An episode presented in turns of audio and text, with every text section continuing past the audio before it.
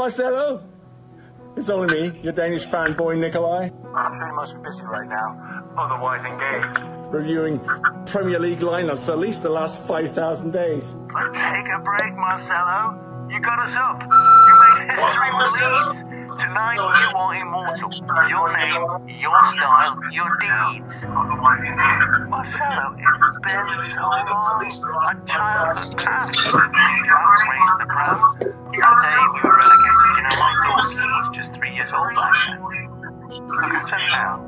She can drive, she can vote, she can even go to work. We are all so much older now. It feels a different world. But tonight, you made us feel so young. 16 painful years. The man was just a boy when he shed those relegation tears. Marcelo, you showed Cooper, Quick, and KB just when and how to pass. You Dallas into Superman. You knew would score last. You Pablo eternal youth. You know you set Haley free. You coached and schooled and formed and shaped the best team in the league. Marcelo, I want you to hear this message. We love you.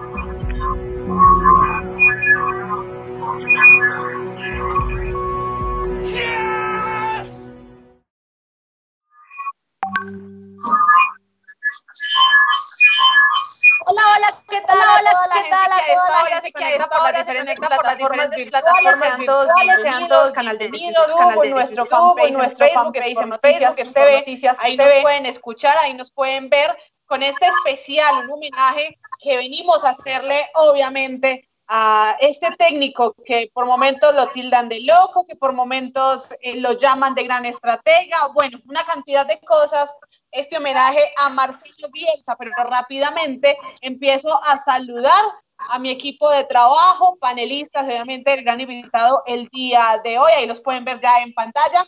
Y comienzo rápidamente a saludar. Juan, bienvenido, buenas noches y cómo va todo. Buenas noches, Paula, para usted, igualmente para mis compañeros Miguel, Cristian y para nuestro invitado de hoy, un invitado muy especial.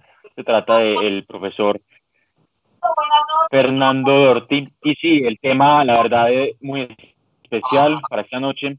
Vamos a hablar un poco de Marcelo Bielsa, de alguien que tuvo alguna cercanía con él, eh, seguramente en sus ideas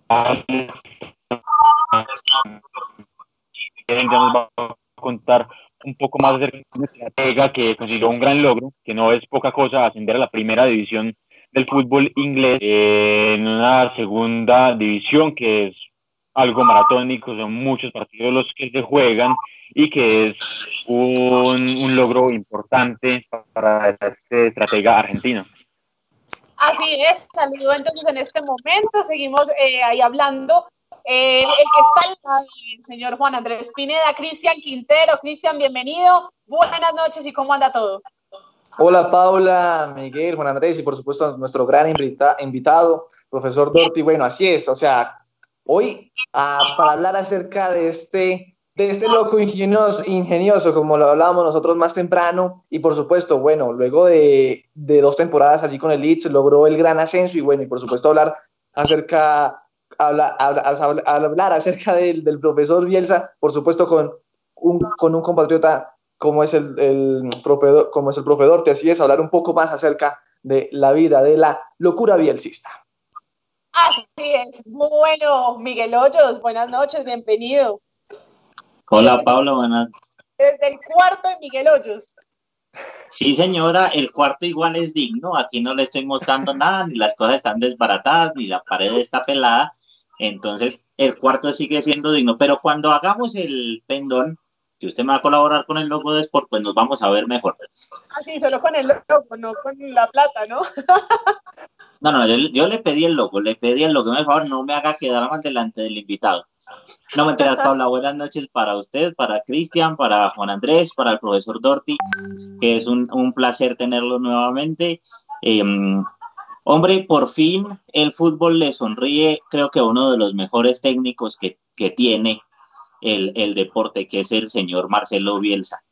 El loco. El fútbol hace muchísimo rato le estaba debiendo a Marcelo Bielsa un triunfo y una gloria por todo lo que le ha aportado.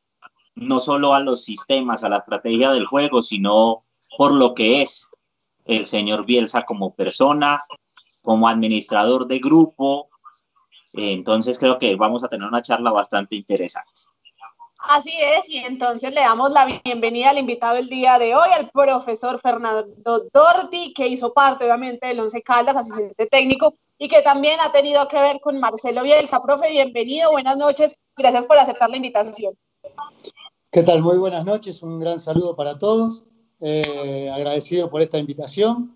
Y sí, sí, tuve la oportunidad de iniciarme en este hermoso deporte de la mano de, Marcelo eh, allá por el año 1998 en la selección argentina. Si bien había, ya lo conocía y había hecho algunas cositas cuando, cuando ellos estaban en, cuando él estaba en Vélez, eh, ya la oficialización de, de, trabajar con él fue a partir de, de septiembre de 1998 en, en la selección eh, nacional argentina. Bueno, profe, comencemos hablando entonces, porque obviamente todos queremos saber, todos queremos dialogar y también debatir un poco sobre lo que dejó obviamente el ascenso de este equipo inglés a la primera categoría. ¿Cómo toma eh, Fernando Dorti, obviamente, este logro de Marcelo Bielsa, que muchos lo tildan de loco, pero que realmente muestra que es un gran estratega, un gran técnico?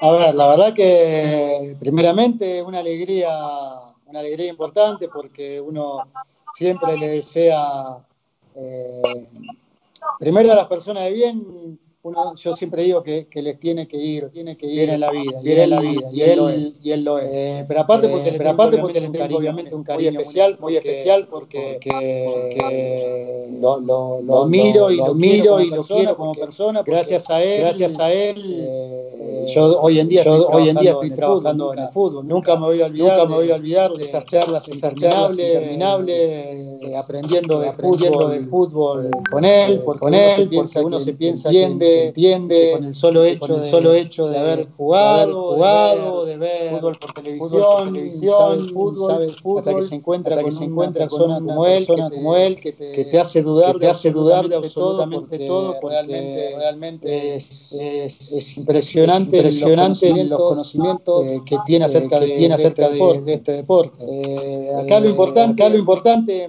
yo digo que, yo digo que recién, recién hay mucha gente que lo mucha valora, gente que lo valora ahora tuvo un resultado, un resultado ¿no? pero me parece, pero que, me parece que, hay demasiada gente, demasiada que, gente valora, que también valora a él más allá de, más allá de, resultado, de este resultado y, y, y, por el trabajo por el que, trabajo que él viene realizando hace mucho tiempo y sobre por el legado por el legado que él está dejando en el fútbol de hoy fútbol de hoy en día. que porque porque él traspasa él traspasa todo, a ver, todos somos exitistas no todos vamos atrás de un resultado y, y, siempre el que gana es el mejor.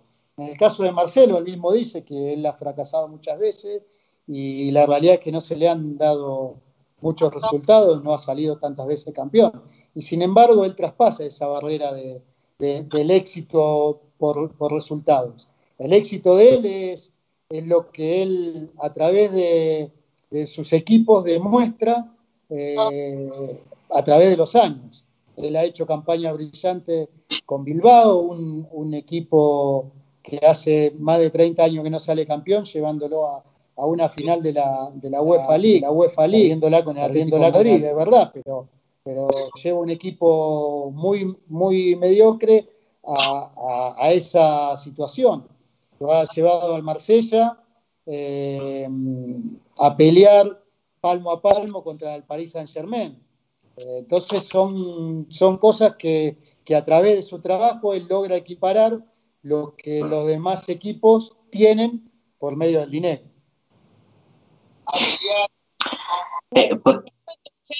Eh, comencemos muchachos con la ronda de preguntas. Iremos en el orden obviamente establecido. Miguel, luego Juan Andrés y luego Cristian para que todos empezamos a debatir y obviamente generar un buen diálogo con el profesor Fernando Dorti. Así que la palabra suya, señor Miguel. Gracias. Yo quería empezar por una palabra que usted acabó de mencionar, profesor, y es, y es el, fracaso, el, fracaso, Porque, porque en los libros, en sus conferencias que yo he podido ver, habla del fracaso y lo toma como oportunidad no como una, no como la piedra en el zapato, sino la oportunidad de, de crecer. En ese trabajo que usted hizo con él en la selección eh, argentina, él cómo trabajó precisamente eso del fracaso y, y, y, de los egos, cómo trabaja él eso. A ver, yo la, palabra fracaso es un poco complicada, ¿no? Pero uno, uno lo utiliza mucho, mucho, sobre todo en el fútbol. Cuando uno no, no sale campeón, vengan uno fracasó. A mí me parece que, que, él, más allá de los resultados que, que ha tenido, por ejemplo, la selección argentina, eh, no, tuvo, no tuvo grandes resultados, pero no fracasó porque, porque creó una camada de jugadores que la, que la utilizaron durante 15 años, eh, algunos de ellos. Eh, ejemplo, Javier Mascherano fue sparring nuestro en el Mundial 2002 eh, y después y él lo, en el 2003 lo hizo debutar antes de que debute en su club, que era River Plate. Entonces, eh, no, ¿cómo uno puede decir que fracasó si generó ese tipo de situaciones? Eh, nosotros, en, previo al Mundial, eh, logramos un rendimiento que nos llevó a ser considerado en ese momento, eh, junto con Francia, los dos mejores, eh, las dos mejores selecciones del mundo. Argentina ganó esa eliminatoria prácticamente caminando, a, avasallando a la mayoría de los rivales. Fuimos a jugar a Europa contra Italia, contra España, contra Alemania y les ganamos de visitante.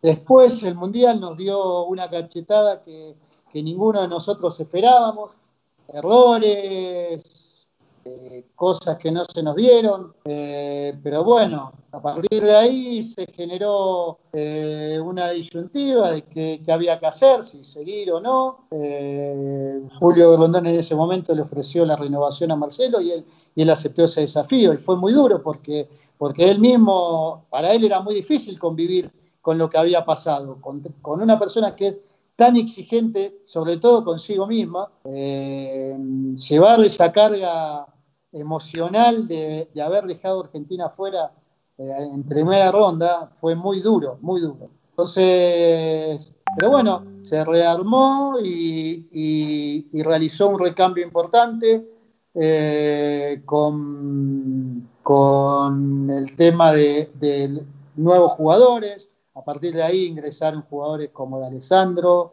eh, como Macherano, que lo nombré antes, como Milito, Heinzer, Riquelme, eh, Saviola, Tevez, toda una generación que Argentina la disfrutó durante más de 10 años. Eh, y bueno, eh, logramos la, la, medalla olímpica en los Juegos de Atenas y después se cansó, se cansó, no, no aguantó más un montón de cosas, eh, problemas personales que él que él tenía y, decidió, decidió dejar de lado la, la dirección técnica de Argentina. Creo que, que, en otro gran momento que era, que era el que habíamos iniciado, porque ya en la eliminatoria ya estaba encaminado, habíamos sido subcampeones en, los, en, en la Copa América y después habíamos logrado la, la, medalla de oro en Atenas.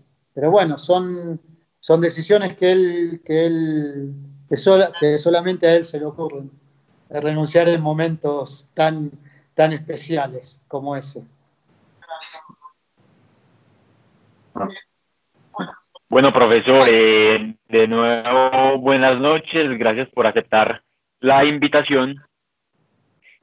Y bueno, eh, buscando quizá un poco de, de información obviamente sobre, obviamente sobre, su recorrido, sobre su recorrido, con algo, encontré con algo eh, pareció obviamente demasiado, obviamente demasiado interesante. El 30 de mayo, el 30 de mayo, el medio alarino, medio argentino, publica algo como publica algo como el de Bielsa, de Bielsa, y ahí se lo menciona, se lo menciona como el encargado de, el encargado de, de filmar. para, eh, para posteriormente Bielsa, Marcelo Bielsa, que se debía mejorar, que se debía que se debía cambiar cambiar, cambiar. Bueno, pues mi pregunta bueno, es, pues mi pregunta es, eh, ¿qué podrías contarnos eh, de su experiencia trabajando experiencia, el loco y el, el loco y el salir a su trabajo y cómo es de minucioso él tanto en el trabajo de su equipo como en, el de los, como en el de sus rivales, en el análisis de los equipos a los que va a enfrentar.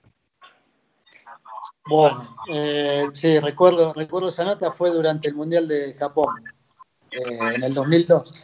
Eh, a ver, cuando uno habla de, Marcelo, del legado y todo lo que, él, lo que él ha realizado y sigue haciendo, es porque él fue un adelantado. hoy en día es muy, es muy común ver a los cuerpos técnicos analizando videos y mostrándole imágenes a los jugadores, tanto de los equipos propios como de los rivales que va a enfrentar. Eh, nosotros ese trabajo lo, venimos, lo hacíamos en el año 98, eh, o sea, 22 años eh, atrás. Y nosotros andábamos con cassette y videocaseteras para todos lados. Recuerdo que al Mundial de Japón llevamos más de 1500 cassettes de VHS, con todos los partidos de los 31 equipos que, iba, que podíamos enfrentar en el Mundial, con todos los partidos de los últimos cuatro años, que era un promedio de entre 60 y 70 partidos de cada, de cada selección. Eh, y aparte de eh, partidos de Champions, partidos de Liga, donde podíamos sacar editados de algunos jugadores. Entonces, nosotros, ¿qué era lo que nosotros realizábamos? Nosotros eh, estudiábamos primero los jugadores nuestros. Eh, entonces hacíamos un seguimiento de 100 jugadores. ¿Qué hacíamos? Partido por partido, nosotros, nuestro cuerpo técnico era, bueno, Marcelo Bielsa, el entrenador, el profesor Luis Bonini, que era el, preparador físico, Claudio Vivas y Javier Torrente, que eran los ayudantes de campo, Gabriel Weiner, que trabajó en la selección de Colombia con, con Peckerman también, eh, que era el que organizaba todo lo que era el seguimiento de rivales, y, yo que era la persona que miraba algunos partidos y editaba eh, los videos. Eh, entonces, nosotros editábamos todos los partidos de los jugadores que seguían, todas las acciones. Cada video duraba siete minutos. Eh, de cada uno de los jugadores. A su vez, cuando se iba acercando algún partido de eliminatoria, eh, Marcelo analizaba los últimos 7, 8 partidos del rival y elegía jugadas. ¿Para qué? Para que cuando nos juntábamos con los jugadores, le mostraba cómo atacaban, cómo defendía, las transiciones de, de defensa-ataque y de ataque a defensa, la pelota parada a favor, la pelota parada en contra, eh, si salían jugando, si tiraban pelotazos, si, si jugaban, por ejemplo, no sé si recuerdan ese Paraguay, Paraguay el arquero era Chilaver y jugaba con Roque Santa Cruz y, con Aedo Valdés. Entonces, ¿qué hacía Paraguay? Los grandes de arriba. Saque, saque largo de Chilaver, iban los dos nueve a pelearla y pasaban los volantes externos por si la peinaban. Y si no la peinaban y rechazaban los centrales rivales, achicaban los dos volantes de contención, que era el Toro Acuña y creo que Enciso era el otro, no recuerdo bien, eh, a captar la segunda jugada. Entonces le mostrábamos 15 jugadas donde hacían lo mismo. Y le mostrábamos 15 jugadas para no mostrarle 40, porque eran las que pasaban en, eso, en todos esos partidos. ¿Por qué? Porque si vos le mostrás un video de más de 10 minutos, el jugador ya ya, pierde la, concentración. Entonces le mostrábamos distintas situaciones de juego, ¿no? Eh, previo al partido. Entonces, previo al partido le mostraba el día anterior, bueno, miren, así te ataca Paraguay, así defiende Paraguay. Eh, así, y después videos individuales. Entonces, vos agarrabas y lo llamabas a Simeone y le decía, bueno, mira, Cholo, eh, estos últimos dos meses, estas fueron tus acciones. Entonces, quites, eh, pérdida de espalda, juego aéreo ofensivo, juego aéreo defensivo, y también le mostrábamos al rival que iba a enfrentar. Entonces le mostrábamos el volante ofensivo rival. Mirá, eh, cuatro minutos de este jugador. Y, así era lo que eh, nosotros planteábamos previo a cada partido. Así con cada uno de los, de los jugadores, ya sea titulares o suplentes, porque uno, eh, vos no podés darte el lujo de solamente a los titulares y no prestarle atención a los rivales. En eso, eh, Marcelo es muy, eh, muy bueno porque en un, en un lugar así es muy difícil manejar el ego. Vos imaginate que el suplente de Simeón era Almeida.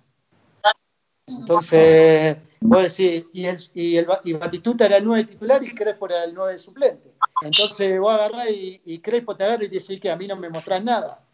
Claro, le mostraba a Batistuta, no. A, a, Crespo le mostraba el mismo video que le mostraba a Batistuta. Entonces, vos tenés que manejar esos egos porque, sobre todo en una selección, es muy importante. Es muy importante. Entonces, bueno, ese era nuestro, nuestro sistema de, de trabajo. Así trabajamos en la selección. Bueno, muy bien, Cristian, muy bien, Cristian. Claro que sí, eh, claro que sí. Para preguntarle lo siguiente, ¿por qué cree usted que al profe Bielsa le ha faltado el centavo para el peso, como decimos en Colombia? ¿Por qué? Porque ha perdido varias finales, por ejemplo en el 92, cuando estuvo con Newell's, que perdió allí la Libertadores contra Sao Paulo, en España, como usted lo mencionaba, cuando estuvo en el Athletic Club de Bilbao, que alguna parte de la prensa y de los hinchas lo tildaban de que fracasó porque no ganó esa final, a pesar de que tuvo un gran campeonato, un gran recorrido, al igual en la Copa del Rey de ese mismo año contra el Barcelona. ¿Por qué cree que el profe Bielsa le ha faltado ese peso, ese, ese centavo para el peso? ¿Por qué a pesar de, que, de haber dejado, de haber de, a pesar de dejar buenos legados en los equipos que ha estado? A ver, yo creo que uno puede recriminarle no haber pasado la primera ronda en el Mundial con Argentina. Eso es más que obvio y creo que eso fue la, la, la, gran mancha que él, que él tiene y que se la debe reclamar todos los días a él mismo. Pero decirle, a ver, crucificarlo porque no ganó, por ejemplo, esa final de Newell's contra el mejor San Pablo de toda la historia, donde jugaba Raí, donde jugaba Cafú, donde jugaba Rafinha, donde tenía unos, eh, unos jugadores que, que, que no se puede creer lo que era San Pablo y el gran mérito de News, que, que, obviamente tenía muy buenos jugadores, pero que no llegaba eh, a ese gran San Pablo. Yo creo que fue un gran mérito de, de ese News de jugar la, la, final y de haberlo tenido. Yo recuerdo un contragolpe que se pierde eh, Domisi mano a mano en el, en el estadio de San Pablo y que ese podía haber definido eh, el partido. Pero bueno, después la, la, la, lotería de los penales, le dijo, le dijo que no. Y después, a ver, decime cómo hace ese Bilbao para ganarle al Barcelona, al mejor Barcelona de, de todos los tiempos, una final. Uno puede recriminarle que salió a jugarle de igual a igual. Y es lógico que si vos le salías a jugar de igual a igual al Barcelona, vas a perder. Pero, y más a ese Barcelona. Este Barcelona sí se le anima, se le anima cualquier equipo le ganó al otro día, perdió de local contra el Valladolid. Pero, pero mm, a ese Barcelona era imposible. Y sí, Marcelo te va a salir a jugar de igual a igual. Es un error, qué sé yo, es la forma de ser de él. Nosotros jugábamos contra Brasil y, y lo íbamos a atacar en Brasil. Y nos agarró un jugador que más o menos eh, jugaba bien como, como Ronaldo y nos hizo tres goles. ¿Y qué va a hacer? No te queda otra contra, eso, contra esos monstruos. Pero bueno, pero él es la forma de, de jugar y no, y no la va a cambiar. Él va al frente y es, y es su forma de ser y, y, él no va a especular porque, porque juegue adelante Brasil, porque juegue Alemania o porque juegue eh, Colombia, Paraguay, Canadá, el equipo que sea. Él va a jugar de igual a igual. Y, bueno, en su...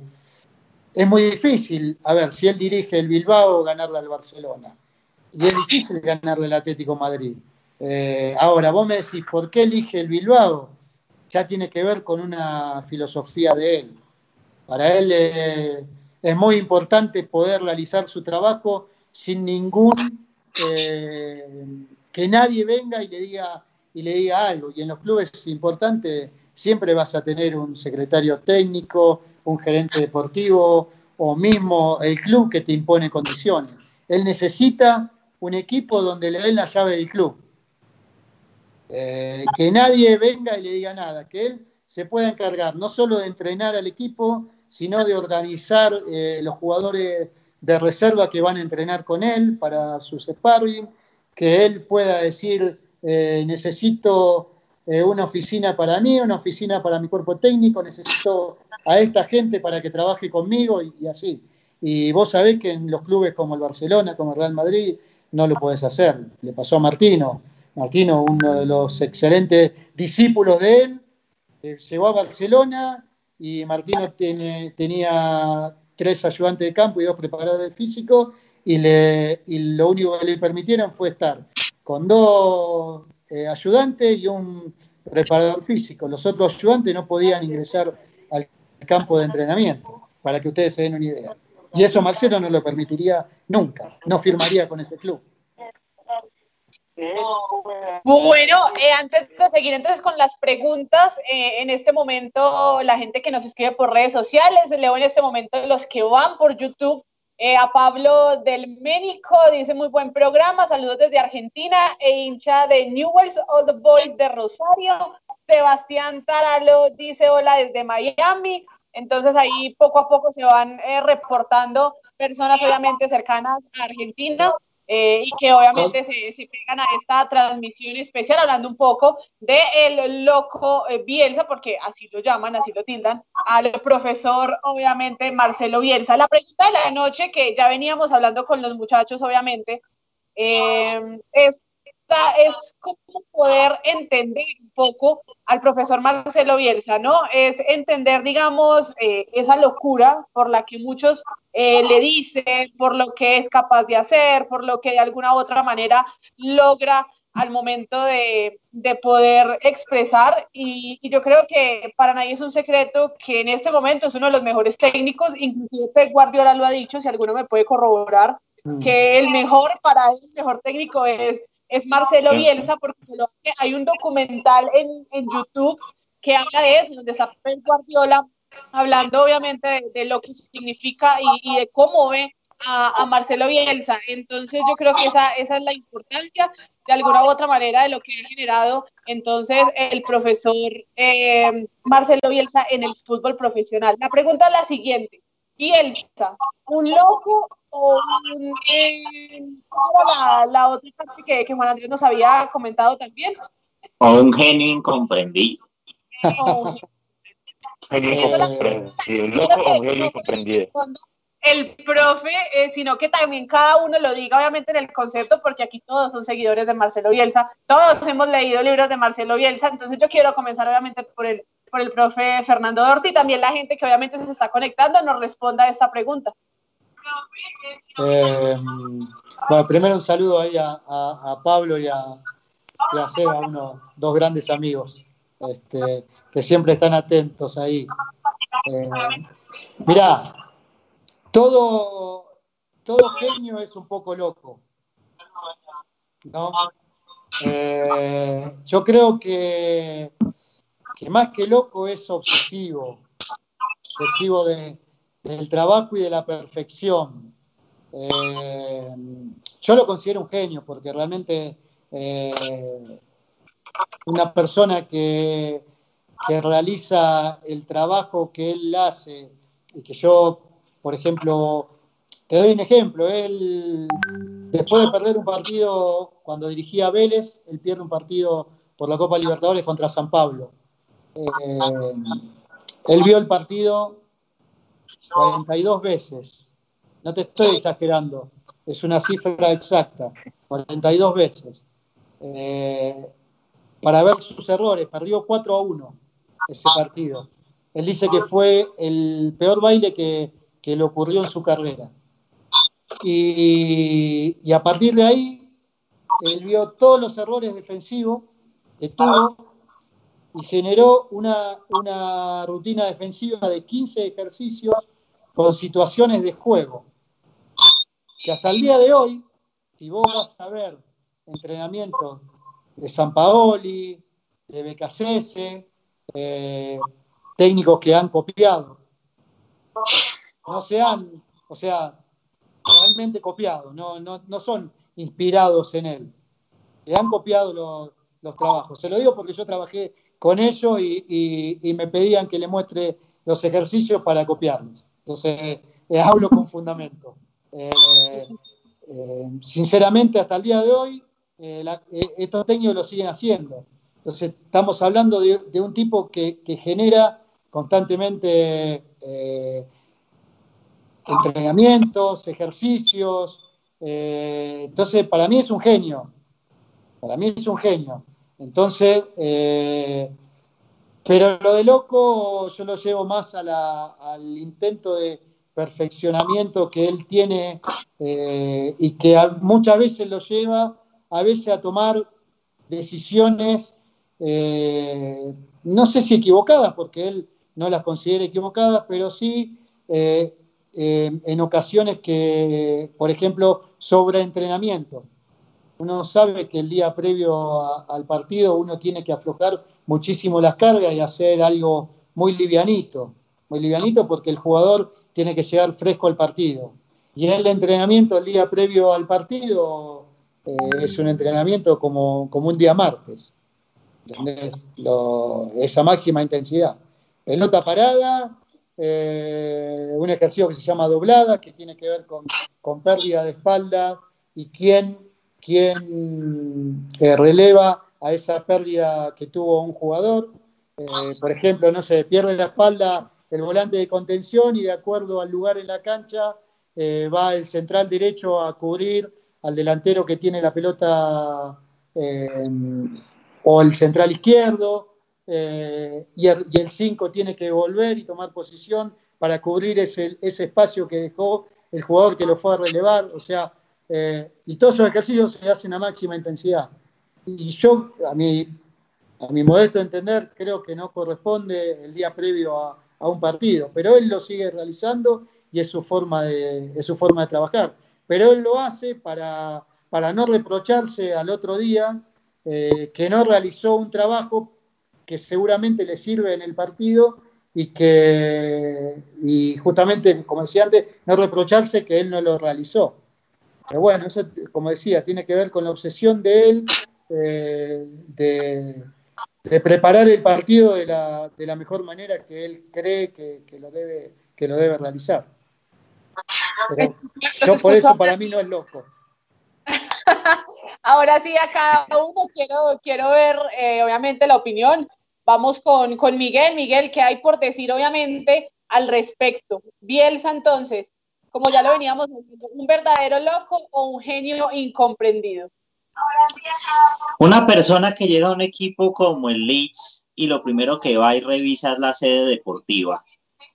Y va y le dice a los dueños del equipo, necesito que arreglen la piscina, necesito que me pongan mesas de ping-pong, necesito que haya un espacio de descanso para mis jugadores, necesito que cambien los lockers. Que lo primero que habló fue cuál va a ser la comodidad para los suyos y cuando le preguntan, venga, ¿y por qué? Porque es que ellos van a vivir aquí. La mayor parte de su tiempo la van a pasar aquí y aquí lo que necesitamos nosotros es construir familia primero. Y no es mentira, porque eso lo dijo el profesor Bielsa. Y en el especial que presentaron en televisión lo mencionaba. Alguien que piensa tanto en el ser humano no puede ser un loco como la gente lo imagina, sino más bien me voy, como dice el profesor eh, Dorty, es obsesivo porque quiere hacer las cosas muy bien.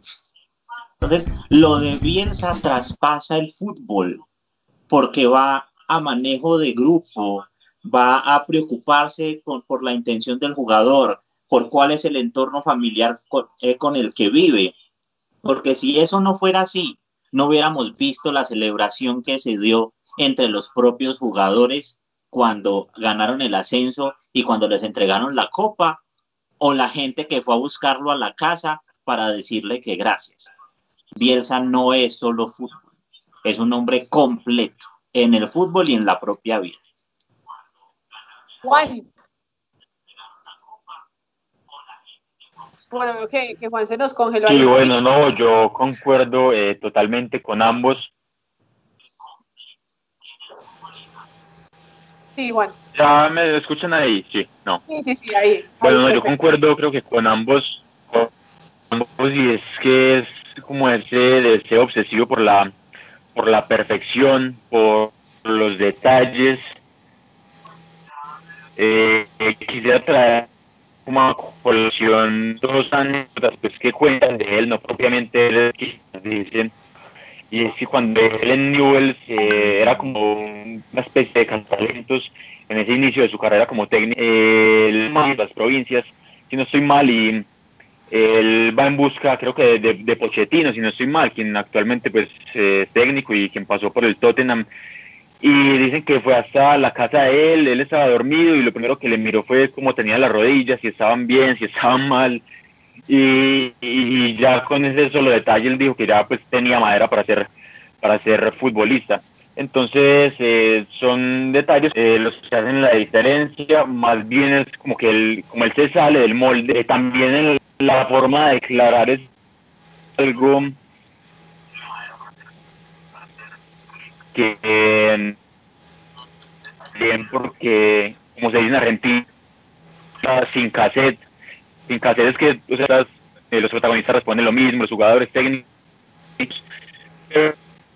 entonces que por eso es como que se le toma eso, eh, un obsesivo por los detalles y, eso es que al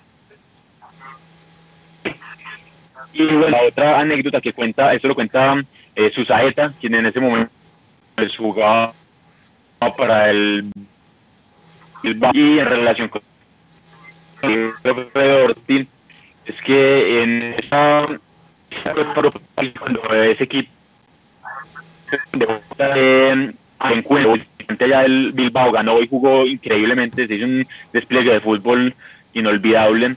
Eh, Susaeta dice que algo increíble que nunca le había pasado en la vida y es que ese día en la mañana eh, Bielsa los puso a entrenar, los puso a hacer sprints, o sea, como a hacer eh, en carrera, trabajos de velocidad y que pues que él no se lo imaginaba y que justamente esa noche dio una de las mejores exhibiciones de fútbol en su vida. Entonces,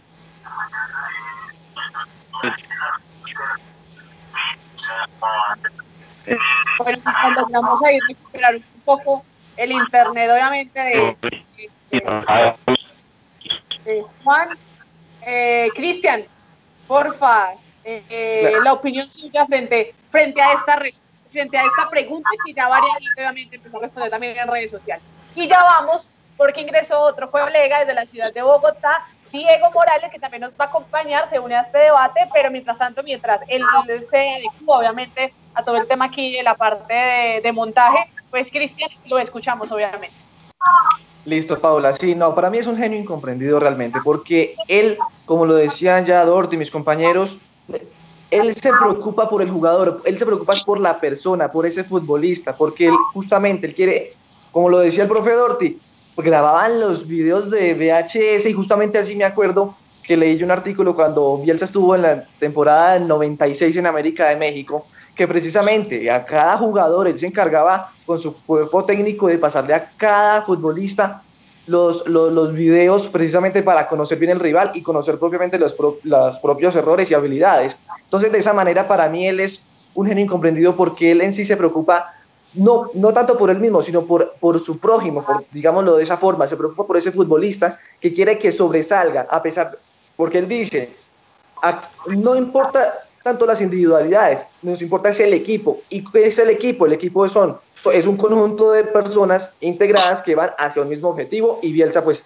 es el mentor de que ese objetivo se cumpla eh, propiciadamente. Bueno, y bueno, entonces, y uno, a, esta entonces a esta conversación, a Diego Morales, a Diego desde Morales, la Bogotá, desde la ciudad de Bogotá, de Bielsa, de todo lo que hace Bielsa, todo lo que hace Bielsa esta semana en Sport Noticias sobre Sport Noticias lo que logró realmente con el lo que logró realmente con Inglaterra, Diego, de Inglaterra, Diego, bienvenido. Eh, obviamente la pregunta, obviamente la pregunta para que el debate el siguiente, el debate es el siguiente, Bielsa, un verdadero loco o un genio incomprendido. Pues es que con las buenas, primero con las buenas noches para usted, Paula, para todos los compañeros, para Fernando y todas las personas que nos ven a, a, todas las personas que nos ven a, hasta ahora. Pues, más que, pues, más todo genio pues, tiene algo de loco. Todo genio tiene algo de locos, usted se da cuenta. Entonces, creo que eh, creo que lo que ha sido analizar lo que ha sido la carrera de lo que es la carrera de, de Marcelo Bielsa como de Marcelo Bielsa técnico. como director técnico. eh, hay que analizar muchos puntos hay que analizar muchos puntos en común. ya importa mucho el desarrollo importa mucho el desarrollo del jugador creo que es la principal eh, base de su trabajo base de su trabajo que es lo que es lo principal es en lo que se basa es en lo que se basa desde lo individual desde individual colectivo entonces lo colectivo usted lo ve él dejó una usted lo ve él dejó una importante importante ese news que es bicampeón, ese que es bicampeón en Argentina, que lo, lo, lo recuerdan y lo quieren, lo recuerdan y lo quieren pasa lo mismo pasa cuando llega al Athletic Club de Bilbao, al Athletic Club de Bilbao, que no cualquiera llega, que no cualquiera llega a, dirigir ese club muy importante en, muy importante en, España, porque es uno pues es uno de los pues es uno de los campeones últimamente, previamente adaptar su adaptar a la filosofía de la filosofía de dice mucho de cómo la gente mucho de cómo la gente lo quiere llamar hoy, cómo la gente ahora lo quiere. Porque entonces es llegar a implantar su filosofía, es un hombre que se obsesiona mucho con su trabajo, mucho también dice trabajo, la manera en la que él trabaja y en la que él trabaja y en la que potencia que esos jugadores. Lo fundamental, lo fundamental, entender por qué Bielsa, entender por qué Bielsa es tan querido, creo yo que es tan querido, creo yo que yo decía siempre hay algo, yo decía siempre hay algo que aprender de años de 30 años de carrera como director carrera solo ha ganado seis títulos, solo ha ganado seis títulos, restando en el Leeds, más reciente y eso yo creo que y eso yo creo que mucho para decir la, la influencia que tiene la persona, que no es el que, persona, que no es el que, cómo, entonces el cómo. Entonces, el, el, qué es lo que usted puede, lo que es lo que puede ganar, lo que usted puede ganar, cómo lo consigue, sino cómo lo consigue. Entonces, digamos, ahí entra, o ahí entra, creo que muchos Bielsa es tan, Bielsa es tan maravilloso, tan maravilloso, sin conocerlo, obviamente, sin conocerlo, obviamente. Para mí eso es alguien que da mucho, alguien que da mucho para analizar, para analizar sobre todo la forma de su trabajo. Entonces, para mí, para todo genio, todo genio, todo genio, todo genio tiene algo de lo que creo que me voy por las ramas, me voy por las ramas para, para, para no oír el debate, para no oír el debate esa idea, entonces plantar esa idea, entonces yo creo que eh, yo creo que, él ha hecho lo que lo que él ha hecho formar la mentalidad de formar la mentalidad de ascender un equipo que hace ascender un equipo que hace 10 no jugaba Premier League. Eso también es, es para mí es es, es bastante desde, desde, lo, desde lo cualitativo, porque es que hoy, hoy se pontifica más hacia lo, hacia lo cuantitativo, sino cuántos títulos puede ganar, porque se recuerda un Guardiola por ese, por ese Barcelona, por ese Barcelona también se le recuerda no solo por la cantidad de títulos que ganó, sino el cómo lo hizo y eso, eso lo aprendió nada más, o es lo que más resalta eh, precisamente Pep Guardiola sobre, sobre Bielsa, también lo mismo Pochettino y cualquier eh, director técnico, usted le va, le va desde los de los de los de ahorita le, de los que están como en esa baraja o los que están ahorita top le van a decir, bueno, es, es, bueno que Bielsa llegue a una liga tan competitiva, vamos a ver cómo le va, pero yo creo que eso es, eh, es lo fundamental para entender la, la, lo, que, lo que él ha logrado, la, la, influencia que él ha tenido en el fútbol, no solo a nivel eh, táctico, sino también a nivel de, de, de su personalidad, que es también es, es, ese mismo carisma, ustedes lo ven, es un tipo sencillo, es alguien que eh, lo ven ustedes en Leeds caminando por caminando la calle, por la calle, kilómetros, del, del centro de entrenamiento, entrenamiento del Leeds. Y eso, y eso eh, dice eh, mucho una dice persona, mucho una persona eh, también de, la forma en que, de la forma en que eh, trabajas, trabajas de, de, su forma de ser, de su forma de ser. Entonces va engranando, va engranando y entonces ahí uno empieza a entender ese, ese, ese, carisma, ese carisma, a pesar de que muchos lo ven como, como, lo ven como un ogro, como un ogro, pero es una persona que, una persona que es muy abierta, es muy abierta a hablar siempre, siempre que usted lo, lo, lo ve. Entonces yo creo que Bielsa es un genio, pero es, es un genio es un genio comprendido, pero también es un loco. Profe, eh, ya hablamos un poco de la parte técnica, táctica, obviamente cómo trabaja el profe Bielsa, pero hablemos un poco del tema motivacional. ¿Cómo es el trabajo del profe Bielsa eh, motivando a su equipo? Ya hablamos que él obviamente busca que sea una familia, que haya unidad, pero al interior de un campo y uno ve muchos videos donde él habla y les explica de la felicidad, del éxito, de cómo se deben manejar las divisiones menores, ¿Cómo es él realmente dentro del camerino a la hora de querer motivar a su, equipo? Obviamente, en la victoria y cuando también está la derrota, que yo creo que es más importante que aún la palabra del técnico. A ver, Marcelo sin duda tiene una personalidad muy, muy especial. Él no es alguien demostrativo, no es alguien que está eh, abrazando al jugador, eh, preguntándole por la familia, o sea, no, él no es así. Él lo que tiene es un poder de convencimiento que lo logra a través de su capacidad intelectual. Eh, a ver, al jugador de fútbol tenés varias formas de entrarle, ya sea desde, desde el cariño o ya sea ganándotelo, demostrándole tus conocimientos. Y, y él lo logra a través de ese, de ese camino.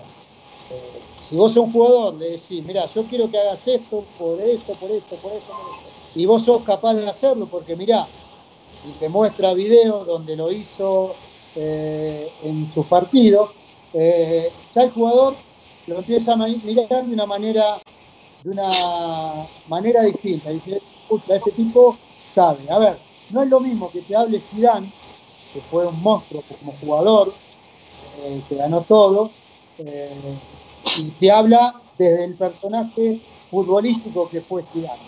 Otra cosa que te hable Marcelo, que te tiene que convencer, no por lo que realizó durante eh, en un campo de juego como jugador, sino por toda su inteligencia y sus conocimientos. Él lo logra desde ahí y los convence a los jugadores de tal manera que los jugadores dejan el alma. Entonces vos no lo ve a un tipo súper extrovertido que en un vestuario eh, empieza a gritar, eh, vamos, que lo vamos a matar a todos, que tenemos... No, él dice lo justo y necesario, pero durante toda la semana él le está hablando en distintas charlas a los jugadores, haciéndole entender el partido que va a jugar. Y los jugadores, cuando entran, a ver, él los convenció de ir a jugar contra Bolivia en La Paz, la altura de La Paz, 3.600 metros, a salir a atacarlo. O sea, me acuerdo una frase de Simeone cuando subíamos al avión y nos íbamos, nos íbamos de Santa Cruz de la Sierra a La Paz, que ahora este, loco nos convenció de salir a atacar eh, a Bolivia. Y es verdad, y lo salimos a atacar. Perdíamos 3 a 1 y, y faltando 5 minutos lo empatamos. Eh, cuando la realidad es que la mayoría de los equipos, cuando va perdiendo, faltando 10 minutos, lo más lógico es que se coma uno, dos, tres goles más. Nosotros fuimos y lo empatamos. Eh, pero bueno, eso es, es la mentalidad de, Marcelo, convencerlos y exprimir al jugador.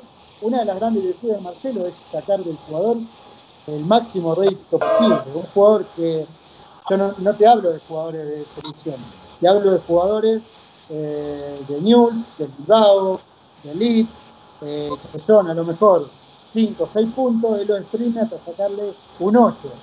No le va a poder sacar un 10, porque si fueran un 10 estarían jugando en, el Barcelona, en Boca, eh, en, en, el PSG, juegan en Bilbao, juegan en, en el Leeds. Entonces él tiene esa capacidad de sacarle lo mejor que pueda tener un jugador de fútbol para que lo logre adentro de un campo de juego. Bueno, muchachos, ¿qué más hay por preguntar en este momento? Eh, por aquí, Paula. Bueno, ah, bueno, no, adelante, Miguel. No, no, primero usted hágale, no hay problema. Vale, gracias. no, precisamente hablando acerca de ese factor motivacional, profe Dorti, ¿cree que justamente eh, influyó, cree que influyó en un eh, no sé, digamos lo que en un 99.9% cuando Bielsa llegó a la selección chilena, que encontró un equipo que encontró devastado un equipo luego de esa devastado luego de esa eliminación con ese dura frente a Brasil, la Copa América de Venezuela, la Copa América de Venezuela. Ese factor motivacional, ese factor motivacional a construir a, esa selección chilena que vimos, a esa selección ganar la Copa América, ganar la Copa América, por ejemplo, en el con San Paoli, por ejemplo, en el 2015, muy bien lo decía que San Paoli, muy bien lo decía que San Paoli es uno de los que copia ese método de Bielsa, ese método de Bielsa a ver, eh, Marcelo lo que logró fue eh, captar una, una, gran camada de futbolistas chilenos eh, que eran jóvenes, que venían, si no me equivoco, del Mundial Juvenil de Canadá, creo que fue en el 2005, si no, si no recuerdo mal. Siete. 2007. Bueno, que, que tenía toda esa camada que después fue el, el gran Colo Colo que salió campeón de de es uno de- del Vichy Borghi. Eh, Arturo Vidal, Alexis Sánchez, eh, el Mago Valdivia, eh, no, eh, Waldo Ponce y, y Rifo. Bueno, muchos muchos jugadores que, que- que fueron la base de, de- ese Colo Colo que después Marcelo los agarró de la selección. Y él lo que le cambió fue la mentalidad. A ver, eh, el fútbol sudamericano hace 20 años eh, era Argentina, Brasil, Uruguay, los demás equipos eh, sabemos que, que se tomaban sus licencias. Chile, Perú, Colombia, Ecuador, sabemos los problemas de conducta que, que han tenido en el, en el pasado.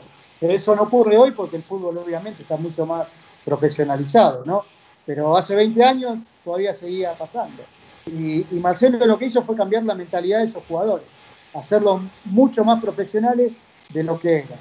Él en ese momento contaba con el profesor Luis Bonini, que es eh, la persona que dentro del grupo le manejaba todo lo que era eh, el grupo en sí. ¿Por qué? Porque con lo que te decía antes, Marcelo no es una persona que va y abraza al jugador y se encarga de ver los problemas que tenía. El profe Bonini sí, era el que estaba en todos los, los problemitas internos que, que había. Cuando los jugadores por ahí se quejaban por, por el sobreentrenamiento, por la exigencia de Marcelo, el profe, muchachos, tranquilos, saben cómo es Marcelo, saben que de esta manera vamos a llegar. Y también los ayudantes, por eso eh, uno habla de Marcelo, pero también es muy importante eh, los ayudantes, entonces, que son los que aguantan los reclamos del jugador. Eh, que en todos los equipos pasa. A ver, nos pasaba en el Once Caldas con, con Javier. yo era el que, el que tenía que a veces que, lidiar con esa con esas cosas, decir, bueno, tranquilo, vamos a hacer esto, o ir con Javier y decirle, mira, Lucho, a ver, ¿por qué no aflojamos un poquito y hacemos esto hoy? Porque los jugadores vienen muy cansados, vamos, entonces los ayudantes son los que se encargan un poco de, lidiar con, eso, con esa problemática. Eh, pero sin duda que, que, que lo que Marcelo eh, programó en ese Chile fue, sobre todo, cambiarle la mentalidad al jugador, al jugador chileno. Y después, a través de su conocimiento, su perspectiva, su, su obsesión por el trabajo, eh, demostrarles a ellos que a partir de un régimen nuevo de trabajo podían lograr objetivos. No lo pudo realizar él individualmente porque se volvió en, la, pri- en, en octavo de final en el Campeonato Mundial de Sudáfrica perdiendo contra Brasil. Brasil. Pero ese trabajo tuvo su rédito con San Paoli, con Pizzi, eh, años venideros. Entonces, él fue el gran creador de esa camada, de esa camada chilena que hasta el día de hoy todavía está. Vos escuchás a, a Díaz, el volante de contención de, de Chile, y fue, él fue el que Marcelo. lo introdujo, Marcelo Díaz, el que lo introdujo en la selección chilena. Vos lo, lo ves a Chupete Suazo hoy en día y, y habla maravilla de, de- de Marcelo. Eh, Claudio Bravo, el arquero, que a través de un trabajo que empezó realizando con, con Bielsa, hablando de un arquero, terminó en el, en el Barcelona, en el Manchester City, eh, jugando a primerísimo nivel. Cosas impensadas, jugadores eh, chilenos, Vidal del Bayern Múnich, Juventus, Barcelona, Alexis Sánchez, Manchester United, Barcelona, Inter.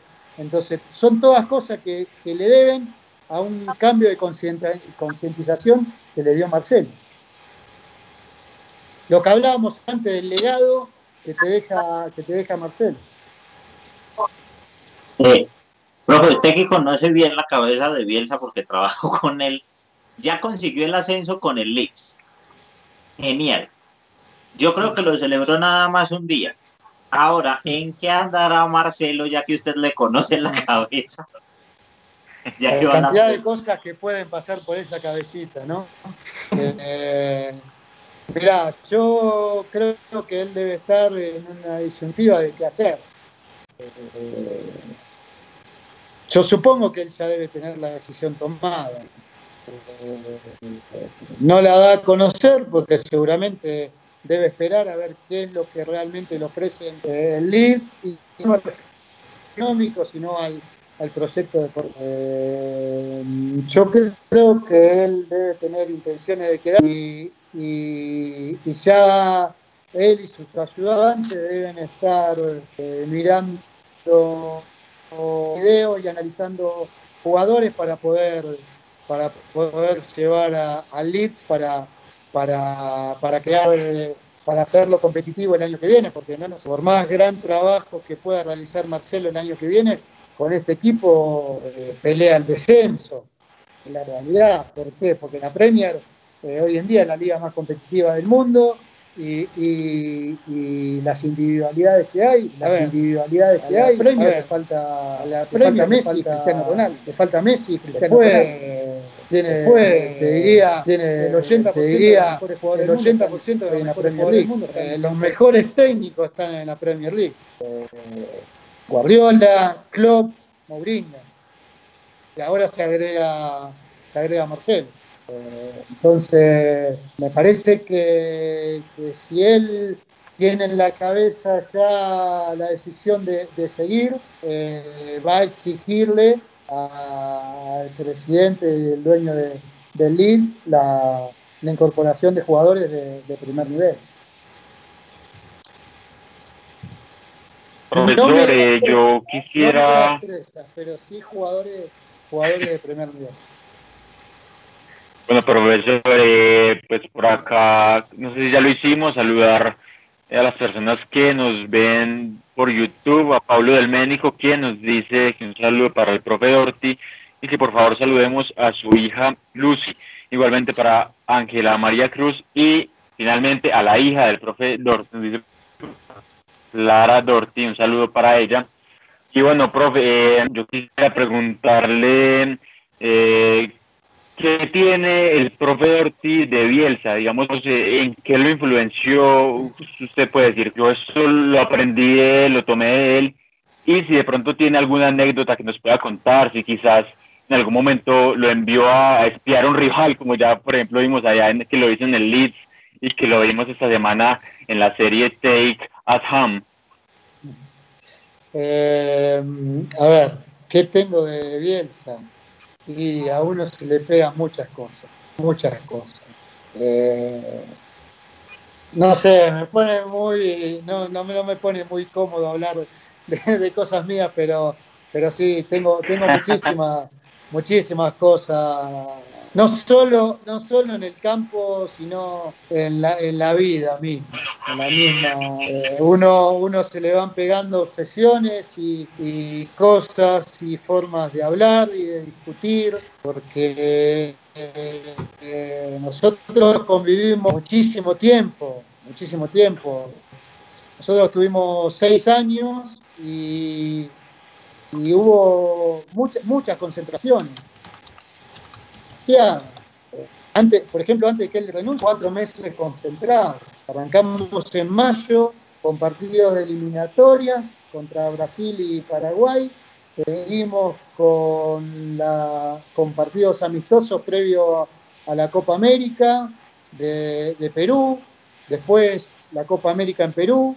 Volvimos, Juegos Olímpicos en Atenas, regresamos a Argentina y después eliminatoria contra Perú les puedo garantizar que, fue terrible, terrible. Cuatro meses concentrado, ya era mentalmente uno no, no, le da la cabeza para, aguantar tanto tiempo, no solo una concentración, sino la exigencia de Marcelo, porque era todos los días, todos los días, eh, todos los días terrible. Anécdotas tengo miles, tengo miles. Eh, me acuerdo que en, la Olimpiada yo soy una persona que no me gusta el ejercicio, no me gusta caminar y Marcelo corría 10 kilómetros todos los días. Y, y en Atenas estábamos a 35 grados de calor todos los días. Era pleno verano, era, era horrible, era agosto, era un calor extremo. Y, y- tenía la maldita costumbre de que todos los días a las 3 de la tarde me iba, me llevaba a caminar una hora recorriendo la Villa Olímpica, porque él estaba enamorado de ese lugar. No podía creer el, lugar en el que estábamos. Y, yo odiaba, odiaba ir a caminar. Pero bueno, me decía Fernando, venga, vamos a caminar. ¿Y qué le iba a decir? No, Marcelo, no, no voy. Con todo el trabajo que tenía, que tenía eh, que realizar aparte, nosotros jugábamos cada tres días. En esos tres días tenía que, que editar. Eh, todos los jugadores, 11 jugadores eh, que jugaban el partido. Tenía que, jugar- que analizar, que editar las jugadas de- del partido anterior. Tenía que las jugadas del rival eh, y, y era un trabajo pero, pero terrible. Aparte, ya te digo, con dos videocaseteras, no es como ahora que en una computadora vos tenés un programa donde, donde te analiza absolutamente todo. Yo agarraba, ponía el partido de Argentina y editaba a un jugador. Rebobinaba el cassette y tenía que editar al otro jugador. Y así hombre. Era, una locura. Y, el loco este me llevaba a caminar eh, todos los días. Y, llegaba un momento en los cuales él, siempre te, te chicaneaba para, para, para ver tu respuesta y para ver el grado de- de respeto que uno tenía hacia él. Eh, Me acuerdo de una conversación, él, yo soy hincha fanático de Boca Juniors y, y admirador obsesivo de Riquelme, ¿no? Con el cual, Oh, gracias, a, excelente. gracias al fútbol, me dio, me dio una amistad con él eh, hasta el día de hoy. Y, y, y él no, no, no le gustaba mucho la forma de jugar de Riquelme. ¿Por qué? Porque era un jugador que no, que no tenía poder de recuperación. Él perdía la pelota y se quedaba, se quedaba parado.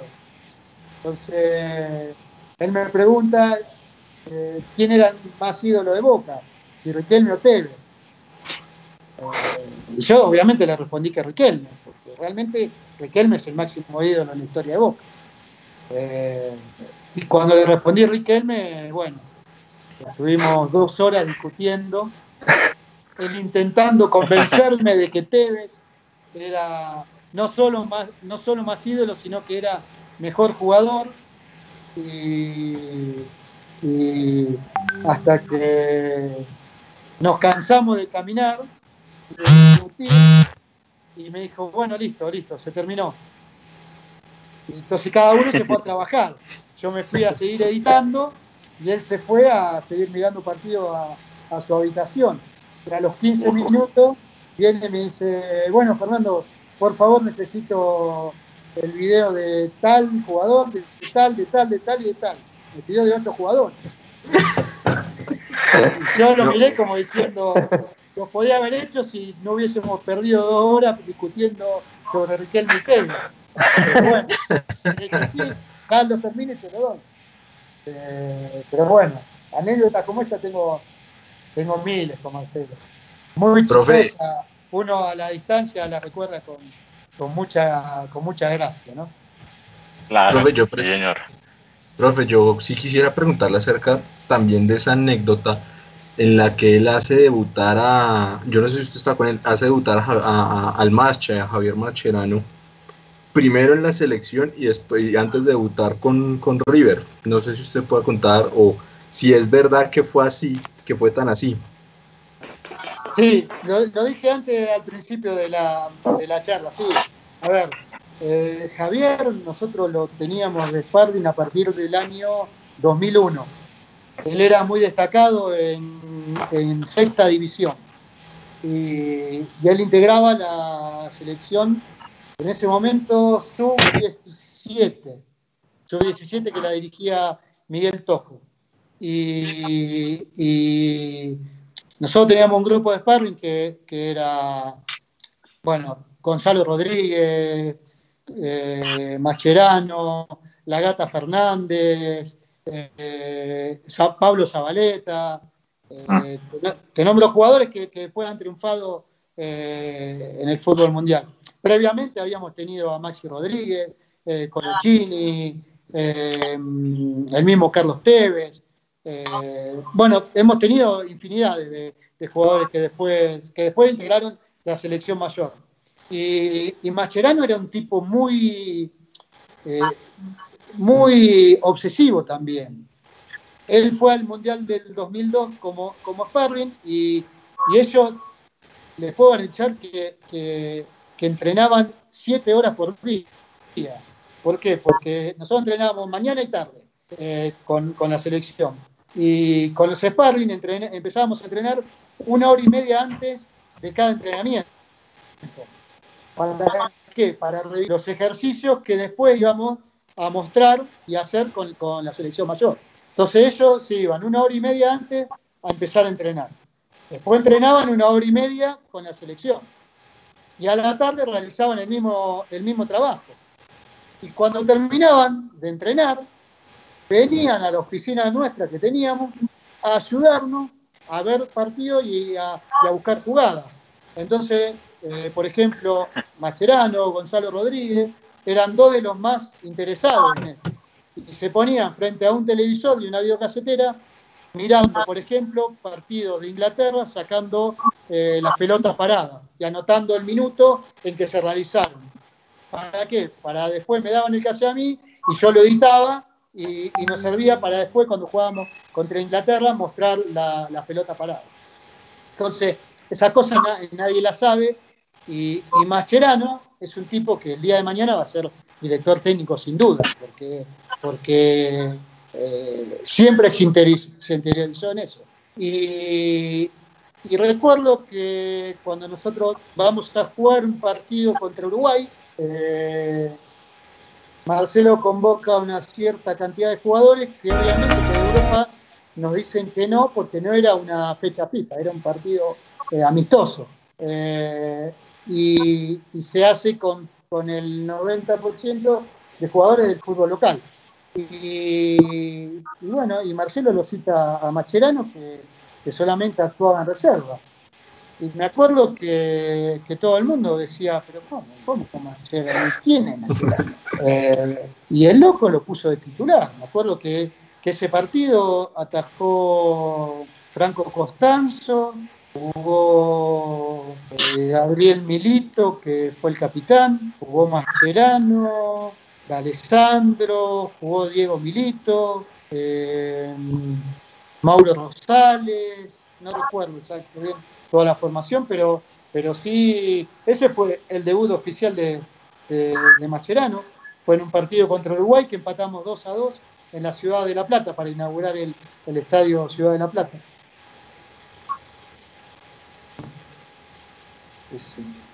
Y después se convirtió en el, en el símbolo de la selección. No, claramente. Eh, yo también, eh, una preguntita antes de también de terminar, porque digamos, eso se ve mucho reflejado también en que él, yo no, yo no me acuerdo si todavía está, eh, Marcelo estaba jugando, digo jugando no, sino estaba dirigiendo al Marsella, cuando da esa, mm, pues esa declaración de yo sé, yo, yo, yo fui el eh, partícipe, no sé si fue el autor del fracaso más grande del fútbol argentino, haciendo referencia a lo que sucedió en Corea y Japón en el 2002.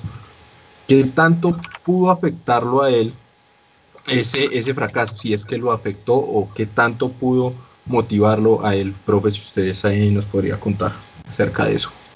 No, él, él pasó momentos muy, muy duros, muy duros después de, de la eliminación de Argentina. Él se recluyó en un campo que tiene las, en las afueras de, Rosario eh, y estuvo como un mes ahí, eh, solo, eh, sin la familia, nadie porque realmente él estuvo muy, muy apenado, muy, muy afectado por lo, por lo que había realizado.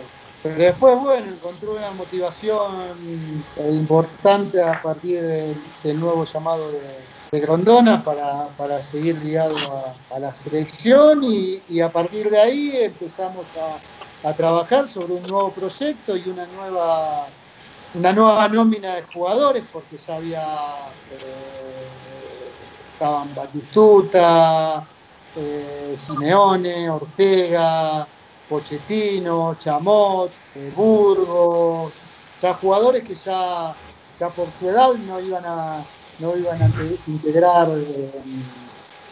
esas elecciones y se buscó sobre la base del campeón juvenil del 2001.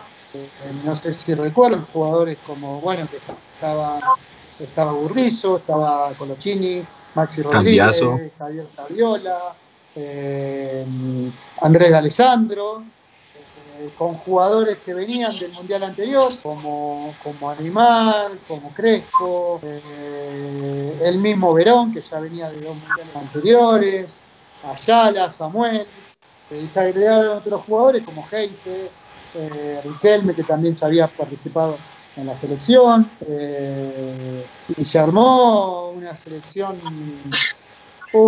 magnífica, que, después, bueno, él decide, decide dejarla en 2004 y la agarra Peckerman y, se nos escapa se nos escapa en cuarto de final perdiendo por penales contra Alemania. Bueno, digamos que ahí conocemos un poco entonces lo que se habla, lo que se conoce de el loco Bielsa. Los invito para que veamos el siguiente video, cambiando un poco de tema y ya también para ir finalizando un poco. Lo que habla el profesor Bielsa en una charla que dio en el 2019 sobre los medios de comunicación eh, digamos que es una crítica constructiva hacia lo que nosotros hacemos también y obviamente quiero también escuchar la opinión que tiene el profe Fernando Dorti, pero primero obviamente veamos el video en esa charla que dio hace dos, hace un año ya, eh, va a cumplirse, donde habló obviamente con donde estaba el técnico Tite, donde estaba Fabio Capello, pero escuchemos entonces lo que dijo el profesor en esa charla en Brasil. Eh, entonces, él dijo eh, nosotros, el entrenador, ¿qué hace? Convence. Si pudiéramos decir en una palabra qué hace el entrenador, diríamos, mira, el entrenador se dedica a convencer. Eh, Fabio dijo, y yo lo, esas cosas son cicatrices que uno lleva en el cuerpo y cuando alguien la separa la cicatriz, vos decís, ah, mirá esa cicatriz. Hay 30 tipos que todos los días te están mirando a ver en qué te equivocas. Eso es, una es un peso. Vos llegás a un lugar y hay, hay 30 miradas críticas, no hay 30 miradas comprensivas o de apoyo. Pero cuando uno dirige un gran equipo o una selección, no son 30 miradas, son 30 millones de miradas las que están ahí. Y entonces, él dijo, ahora viene lo paradójico, ¿cómo convencemos nosotros? La palabra y el ejemplo son los dos caminos que tenemos para convencer al jugador y el contacto diario. Pero resulta que el, procedimiento educativo más poderoso que tiene la sociedad ya no son más la escuela, son los medios de comunicación, porque los medios de comunicación influyen más que la familia y que la escuela, que son los elementos genuinos de formación, porque es una vergüenza que los medios de comunicación eduquen a la gente, porque los medios de comunicación tienen intereses eh, eh, específico y la educación tiene intereses diferentes a los medios de, de comunicación y la familia tiene expectativas diferentes a los medios de comunicación. Entonces, ¿por qué digo esto? Porque usted, el mismo argumento que se utiliza para amplificar un comportamiento en la victoria es el que se utiliza para condenar el comportamiento en la derrota. Y lo traduzco. Si Neymar recupera la, pelota, contraatacamos y hacemos un gol y ganamos ocho partidos seguidos, mirá, lo domesticó a Neymar, hizo que Neymar fuera colectivo en vez de individual. Pero el día que pierda, este burro, en vez de hacerlo eh, jugar a Neymar al lado del arco lo hace perseguir al marcador de punta rival. Y eso es la especialidad de los medios de comunicación. Los medios de comunicación se especializan en pervertir a los seres humanos según victoria o derrota. Y esto, ¿dónde se verifica? Se verifica... Lo último que, yo aspiraba era generar esto, porque... No, le explico por qué. Porque resulta que si estamos de acuerdo, ¿cómo lo permitimos? ¿Me entiende lo que le quiero decir? Si estamos de acuerdo, ¿cómo es que lo permitimos?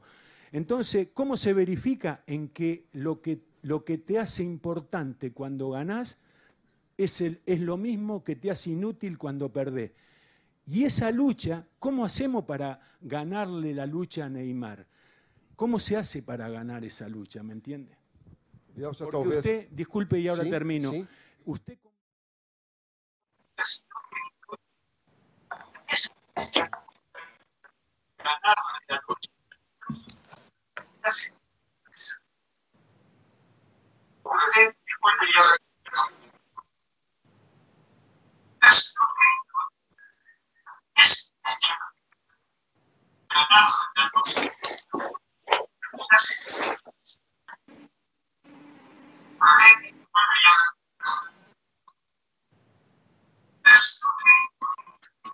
Quedamos mal parados.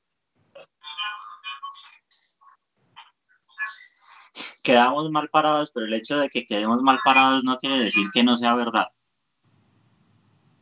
Porque, porque creo que Bielsa tiene mucha razón en eso. O nosotros desde los medios despotricamos muy fácil, destruimos a, a, un ser humano o un deportista muy fácil. Y el problema es que tenemos esa oportunidad de hacerlo.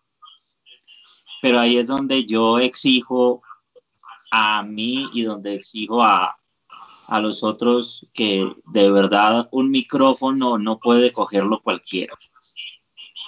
Ni una cámara puede tenerla cualquiera. Todas las opiniones son respetables pero yo también tengo que valorar la opinión en, en qué campo de experticia estoy opinando. Y aquí voy a sonar un poco a Lillo, pero tiene toda la razón la otra vez cuando Lillo dijo en Nacional, ¿qué tan válida es mi opinión si usted me pone a hablar sobre el proceso de reproducción de las mariposas en África? Si yo de eso no sé, si no es mi campo de experticia, ¿con qué autoridad voy yo a despotricar de alguien que venga a hablarme de eso? Y creo que ese es el problema de los medios ahorita. Cualquiera coge el celular, un micrófono y habla. Pero la, la profesionalización es otra cosa. Y tenemos que tener nosotros cuidado de utilizar los medios, la televisión, la radio y los escritos para, para destruir o incluso para inflar de más para después poder destruir respecto a lo que nosotros mismos armamos. Creo que Bielsa nos cogió con los calzones abajo, pero tiene toda la razón. Hay algo muy interesante de Bielsa y lo alcanzamos a ver ahí cuando dice, si Neymar recupera la pelota, contraatacamos y hacemos un gol y ganamos ocho partidos seguidos, mira, domesticó a Neymar, hizo un Neymar fuera que fuera colectivo, pero el día que pierda este burro, en lugar de hacer jugar a Neymar al lado del arco, lo hace perseguir al marcador de punta arriba. Y es algo que muy comúnmente vemos eh, entre nosotros los periodistas, que un partido lo juega bien alguien y es la superestrella y lo alabamos y mejor dicho es el mejor, pero llega y te juega mal y realmente empezamos a juzgar eh, sin de pronto tener un argumento válido al ver que está viviendo no solo el equipo al interior, obviamente habló en la cancha, sino también el mismo jugador. Todos tienen picos altos, picos bajos, momentos buenos, momentos malos. Pero, profe, obviamente escuchando esto que dijo el profesor Marcelo Bielsa el año anterior, ¿cuál es su percepción, obviamente, ante los medios de comunicación y, y qué tan cierto para ustedes todo lo que él dice en esta charla, en esta conferencia que dio en Brasil? A ver, yo concuerdo en un 110% con lo que dijo. A ver, el periodismo es muy bravo, es muy bravo. Eh, lo decía acá Miguel, eh, hoy en día cualquiera agarra un micrófono y dice cualquier cosa y, y- el periodismo tiene demasiado poder, tiene demasiado poder, eh, tiene demasiada influencia sobre la gente. Entonces, eh, uno tiene que, fijarse mucho lo que, lo que dice porque atrás de, un... A ver, a todos nos duele que, nos critiquen y a todos nos gusta que, nos alaben. Eso se da en la vida, no, no, no solo en el fútbol, en ningún lado, en, la vida misma. Eh, pero, pero tiene que ver también con cómo se critica, si es por respeto o, o- cómo, o lo- la, forma o la manera en la que uno puede criticar un trabajo de alguien eh, y cómo se, se, se adora a una persona. Porque hoy, hoy en día vos misma lo decías, Paula, a ver, eh, un jugador juega bien uno o dos partidos y ya es, una superestrella. Y- y no es así, no es así. Eh, y tienen que ver también que atrás de, atrás de la persona que critican hay una familia, una familia que, sufre. Porque, eh, a ver, nosotros cuando nos volvimos del Mundial éramos peor que, unos asesinos. Entonces, por poco, de- para algunos periodistas, para algunos medios, debíamos ir presos. Eh, y, no solo sufrimos nosotros, sino sufren todas las personas que están atrás nuestro, familia, amigos, que saben el esfuerzo que a uno, que a uno le lleva y todo lo que uno deja de lado eh, por esta profesión. Eh, que sin duda después uno puede hablar, ah, pero bueno, ustedes le pagan un montón de plata, y sí, es verdad, verdad, pero esos son, son temas que, que- que la sociedad está mal, mal distribuida. Eh, un jugador de fútbol gana eh, millones de dólares y un, médico que, que salva vidas gana, gana un millón de pesos. Eh, entonces, la vida está, está equivocada, pero, pero, pero bueno, eso es un debate para, para otra cosa. Pero, pero sinceramente el periodismo muchas veces es muy cruel y, y critica con, con mucha alevosía sin, sin respeto de la otra persona.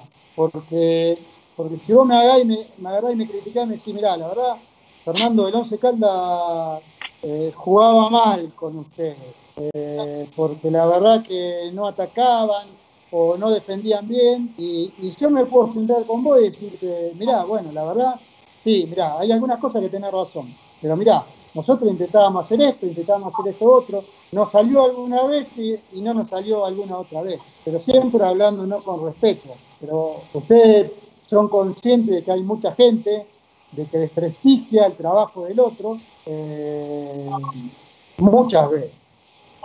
Entonces, eso realmente duele y, eso es lo que a veces a uno lo hace alejarse de, de, de, del periodismo. Hoy en día, fíjense de que ya no se habla tanto. Eh, ¿Por qué? Y porque, porque si uno habla, eh, es bueno y después al mismo que le habló salta y, lo destroza ante un mal resultado o ante una mala elección o ante un mal cambio. Entonces es muy, es muy duro, es muy duro. Entiendo obviamente la crítica, la acepto, eh, pero siempre y cuando, obviamente, como decía antes, sea con, con respeto y con fundamentos sobre todo. Porque hoy en día eh, hay muchos intereses en el medio, eh, en los futbolistas, en los técnicos, en los dirigentes y en los periodistas. Uno sabe que hay mucha plata en el medio. Entonces, hay muchos halagos, pero hay muchas críticas por, por cosas que, que, hay por atrás, ¿no? Pero bueno, ¿qué va a ser? Pero coincido en todo lo que dijo Marcelo. Bueno, yo creo que es como hora de, de ir cerrando eh, el programa, un conversatorio muy interesante, un programa tiempo extra que, que, de alguna manera hoy se nos alargó, pero hablando muy bueno, no solo de Marcelo Bielsa, sino también de esas anécdotas que ha tenido el profe Fernando Dorti. Profe, no, creo que lo volveremos a, a tener ahí en cuenta porque se puede hablar muy bueno con usted de fútbol. Entonces, gracias por aceptar la invitación. Sabemos que ya es hora de ir a descansar. Entonces, lo dejamos. Mil gracias por acompañarnos y por hacer parte hoy de, de Tiempo Extra, hablar un poco del profesor Marcelo Bielsa. Bueno, bueno, muchas gracias por la invitación. Le, le quiero mostrar un, una foto, a ver si se alcanza a ver. No sé si se ve bien. Se está enfocando un poquito. Enfocando, sí. A ver. Está como no se ve, no, no se ve, no se alcanza a ver. Pero es Argentina. Bueno, otro, otro día se los muestro. Es del plantel del, del Mundial de Argentina del 2002. Estábamos con Marcelo, con Javier, con... Pero bueno, eh, bueno, muchas gracias por la invitación. Eh, ha sido un gusto. Eh, eh, espero que, lo hayan disfrutado. De mi parte, la verdad que lo pasé muy, muy bien, me han hecho sentir muy cómodo. Y, y bueno, eh, como decía al principio, contento por, por este logro que ha tenido Marcelo y que, y que se lo valore como él se lo merece. Bueno, así es. Muchas gracias entonces al profesor Fernando Dorti por acompañarnos, muchachos, también. Eh, seguiremos nuestra labor periodística, pero ya desde mañana, obviamente, porque el programa ha llegado a su fin. Gracias, Juan, por acompañarnos y por hacer parte, obviamente, de Tiempo Extra. Gracias a usted, Paula, igualmente a todos mis compañeros, al profesor invitado demasiado especial y muy apropiado para lo que estamos viviendo.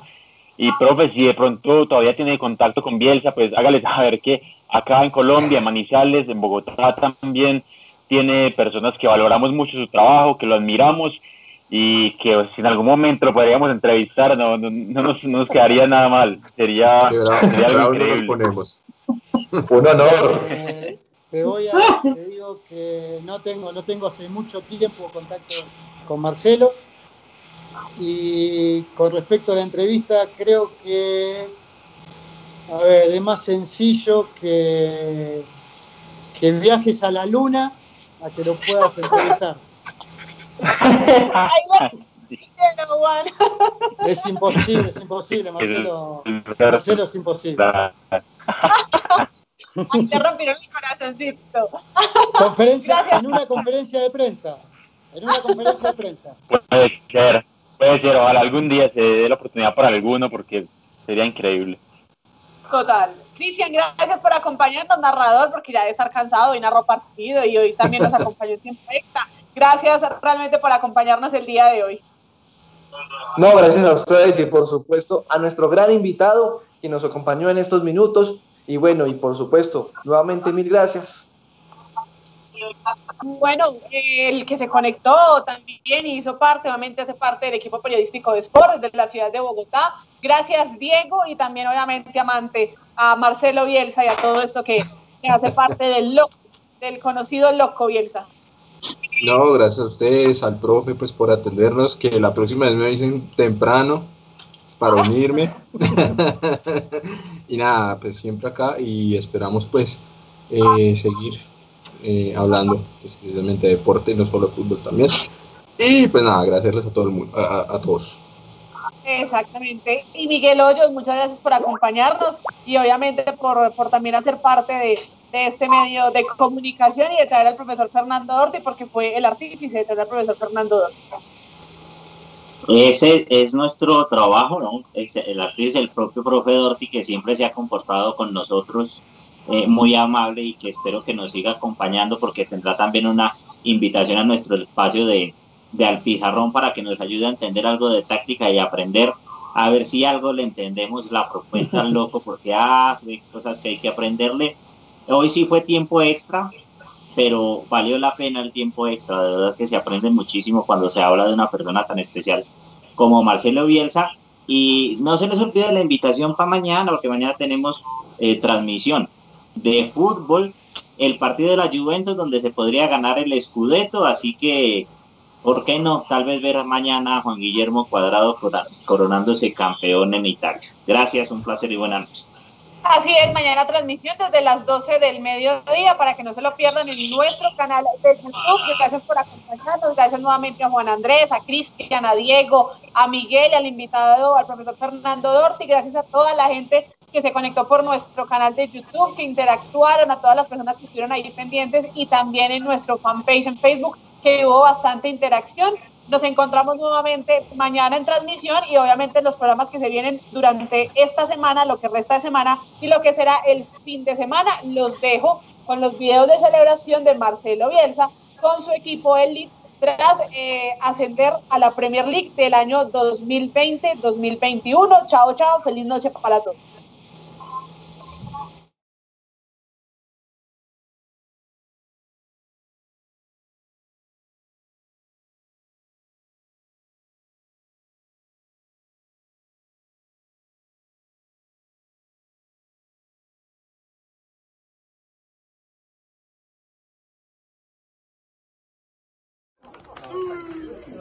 Thank you, Congratulations. Thank you.